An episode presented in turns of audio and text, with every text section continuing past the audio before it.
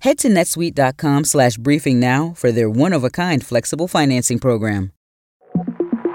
Hello from CNN. I'm Afoma DK with the five things you need to know for Friday, January 19th. A special grand jury has been chosen to investigate the response to the 2022 massacre at a Uvalde, Texas elementary school. That's what local newspaper the Uvalde Leader News reports. The paper says jurors are expected to spend at least six months investigating the case. CNN has reached out to the local prosecutor and court officials, but has not yet received a response. This comes after U.S. Attorney General Merrick Garland visited Uvalde and delivered a scathing DOJ report Thursday. It called law enforcement's response to the shooting, quote, a failure, when an 18 year old gunman killed 19 children and two teachers, and found that the massacre could have been stopped sooner. President Joe Biden signed a stopgap measure to avoid a partial government shutdown, according to the White House.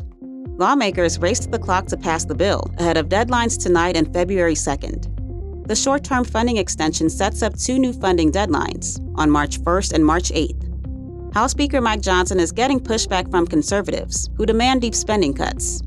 They criticized the short term funding extension after it was announced and the top line deal he struck with Senate Majority Leader Chuck Schumer, which would set spending at close to $1.66 trillion overall. President Biden spoke with Israeli Prime Minister Benjamin Netanyahu today.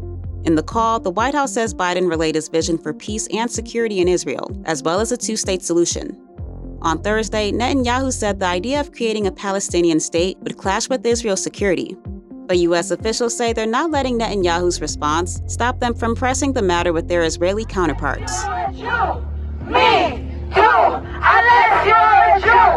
Today, hundreds of women marched through Tel Aviv, calling on the Israeli government and the international community to do more to help secure the release of hostages in Gaza. Earlier today, the Israeli War Cabinet minister appeared to criticize Netanyahu and his government, saying their aim to fully defeat Hamas in Gaza is unrealistic. During an interview with an Israeli news outlet, he said Israel won't be able to bring hostages held by Hamas back alive without a deal, likely including a longer ceasefire than before and called for elections because of the quote, lack of trust in the Israeli government. Actor Alec Baldwin has been indicted again on charges connected to the 2021 fatal shooting on the set of the movie Rust. That's according to new court documents. Baldwin is charged with two counts of involuntary manslaughter. Cinematographer Halyna Hutchins was killed and director Joel Souza injured when a gun Baldwin was holding fired a live round during a scene rehearsal on the set of the Western prosecutors dropped involuntary manslaughter charges against Baldwin last year, saying new evidence had come to light, raising questions about a piece of evidence in that case. If convicted, Baldwin could face up to 18 months in prison and a $5,000 fine.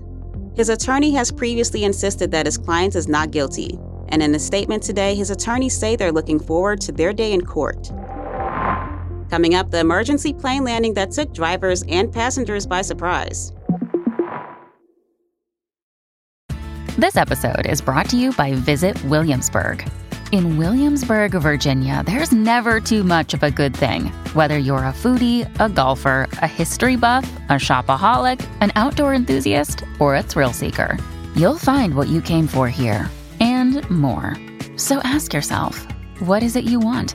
Discover Williamsburg and plan your trip at visitwilliamsburg.com. Hey, welcome back. A small passenger plane that took off near Washington, D.C. today made an emergency landing on a road in Virginia.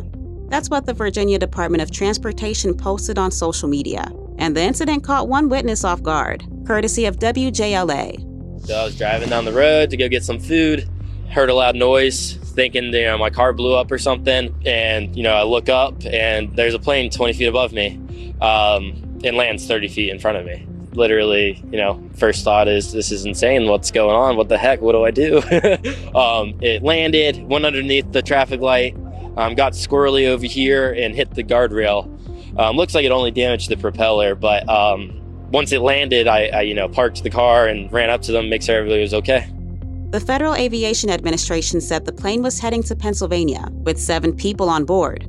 The CEO of Southern Airways Express said no one was injured and that the passengers are safe. The FAA and National Transportation Safety Board are investigating. All right, well, that does it for us. Tune in to new episodes of Five Things at 10 a.m. and 3 p.m. Eastern tomorrow, then back on Sunday for One Thing with host David Rind.